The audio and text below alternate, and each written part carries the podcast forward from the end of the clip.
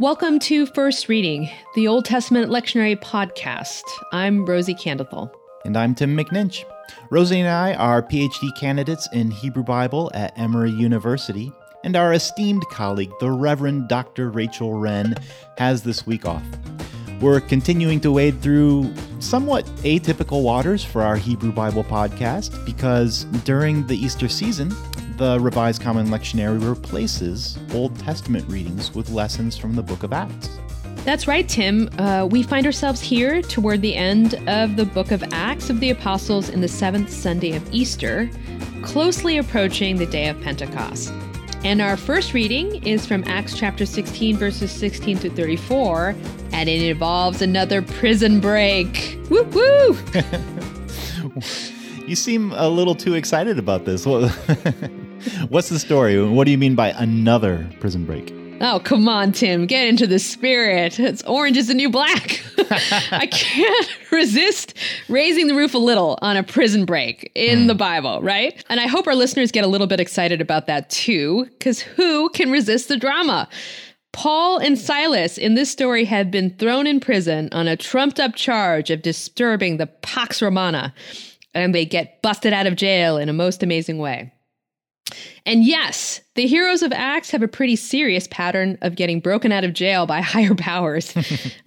I mean, we've already had two of these in the book of Acts, right? So Peter and John get busted out of jail in Acts 5 by an angel of the Lord, and in Acts 12 again, the angel of the Lord has to literally shake Peter awake before he gets busted out of prison once more. Hmm. so we have got a pattern of heavenly jailbreaks among the saints, and it's Paul and Silas's turn this time.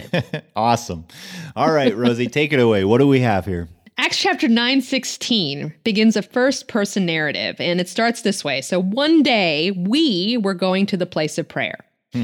And although we don't know for certain who the author of this pericope is, we're immediately drawn into the story by what sounds like a personal testimony. Yeah, yeah. So that that helps us be, to begin to picture the scene. We're right there in the middle of the action. Right, and and we'll probably just call the narrator here Luke, uh, a traveling companion of Paul's and firsthand witness, as that is who is believed to be in the tradition the author of this text, and certainly how he holds himself out to be uh, in this in this reading.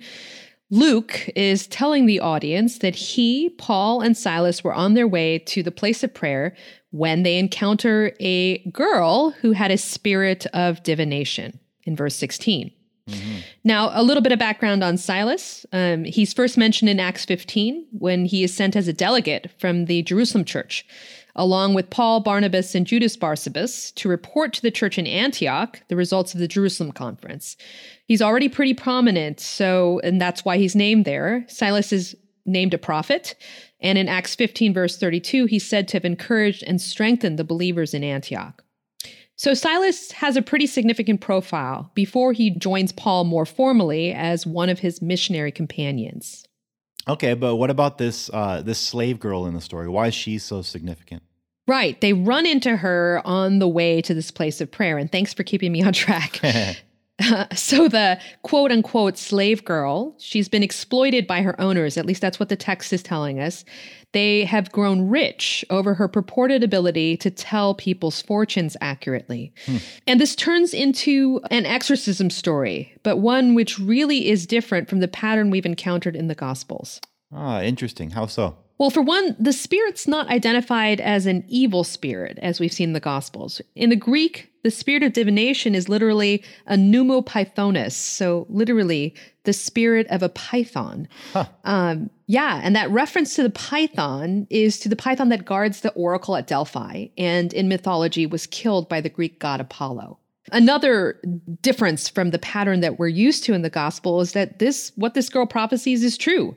These men are servants, douloi of the Most High God, who proclaim to us a way of salvation. That's what she's saying in verse 17. And there's no argument there. This is exactly what Acts tells us as well. It seems that the girl with a spirit is verifying this claim through an otherworldly manner. Hmm. Another interesting play here is that this is a quote slave girl who's owned by masters. She gets no profit for her work of fortune telling.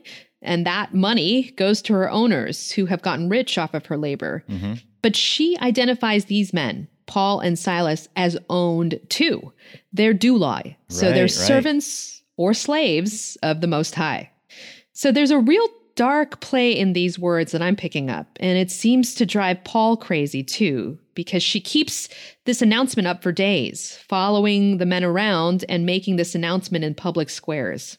Yeah, that's so fascinating. Yeah, I definitely think so, especially if we take up this idea of exploitation of human labor and liberation that this story might be touching on as well. Yeah, let, us definitely pick up on that when we talk about preaching angles. Um, but take us through the action of the story. Right, right. So I was saying that the story deviates from patterns of gospel exorcisms, right? So um, here that's apparent in that there's no dialogue between the Spirit and Paul, as we've seen time and time again with Jesus and the demons. There's usually a little bit of a back and forth. Instead, Paul's simply exasperated after days of this Spirit uh, speaking through this girl, and he simply turns around and orders the Spirit out in the name of Jesus Christ. There's no demonstration of the Spirit's departure, no reaction from a crowd of amazed witnesses who then come to believe. Hmm. The exorcism itself does not lead to the spread of the gospel, as other miracles in the book of Acts do. In fact, after the Spirit leaves the girl, we learn nothing more about her. Is she cast aside, abandoned because she's no longer the profit making machine her owners had come to depend on her to be? Does she become a part of the Christian community, as, for instance, the Gadarene demoniac becomes? We don't know. She's lost to us at this point in the narrative, but she becomes the reason why her masters, furious over the money they won't get off exploiting her as her as a fortune teller, that's why they decide to take Paul and Silas to court. And like you said, they charge them with disturbing the peace. And it looks like that turns into into a pretty violent mess here. Right. So Paul and Silas are charged with serious crimes in the Roman colony of Philippi, in that they are accused of disturbing the Pax Romana as Jews and people touting unlawful practices and customs.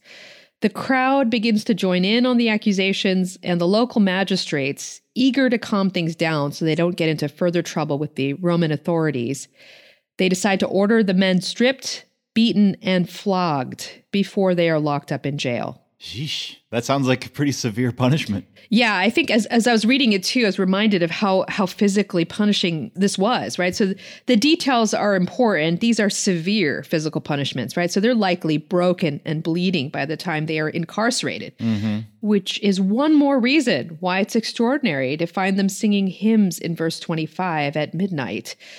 It's an extremely evocative scene, and other prisoners are listening to them singing. And then all of a sudden, there's an earthquake. An earthquake. Yeah, and this is when things get really exciting, right? Everything is shaking. That's what the text says. The prison doors open as a result, and the chains get unfastened in the ruckus. The jailer, discovering that the prisoners are loose and knowing that he will forfeit his own life if any of them escape, he's about to kill himself to avoid execution. But Paul shouts in the middle of this, Don't do it. Uh, we- we're all here. Wow. Such a thrilling story, right? So much drama. Yeah, especially as you slow it down and hear all of these small details. The jailer falls down shaking before Paul and Silas, and you can understand why. Uh, and in response to what's just happened, he asks this important question What must I do to be saved?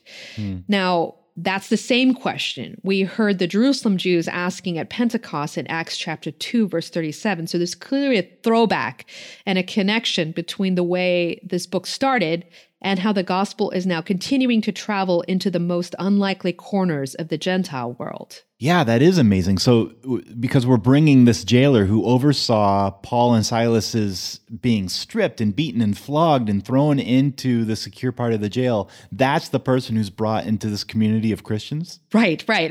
I'm glad you caught the surprise in that, right? So Paul and Silas tell the jailer that all he has to do to be saved is believe in Jesus, you and everyone in your house.